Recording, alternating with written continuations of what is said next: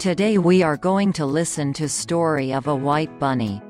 Once upon a time, in a beautiful meadow filled with colorful flowers and tall, whispering trees, there lived a fluffy white bunny named Lily. Lily was known for her soft fur, and her bright twinkling eyes that sparkled with curiosity. One chilly winter morning, as the sun gently rose and painted the sky in hues of pink and orange, Lily hopped out of her cozy burrow. She noticed the frosty leaves and the crisp, cool air.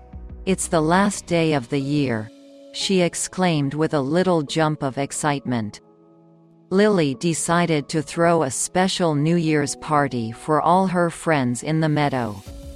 She hopped from one friend's home to another, inviting the cheerful birds, the giggling squirrels, and even the slow, wise old tortoise.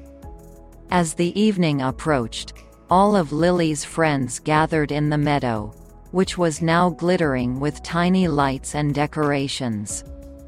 They shared stories of the past year, munching on carrot cakes and apple pies.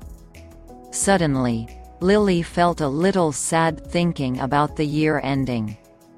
She loved all the fun times she had and didn't want them to end.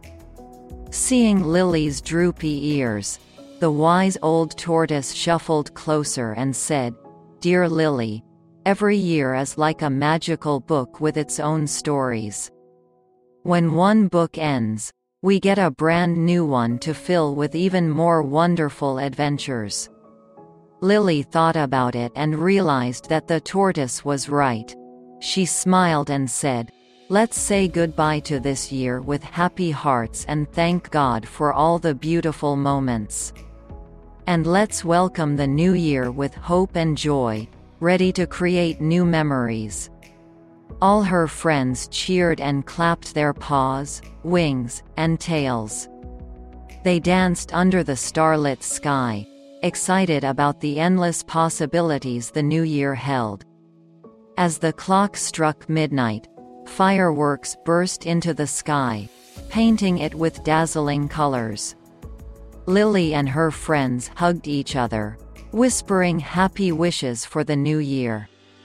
And from that day on, Lily always remembered to be thankful for the past and to look forward to the future with a happy heart. Moral of the story is always say goodbye to the past year with gratitude. Thank God for the blessings, and look forward to the new year with hope and excitement.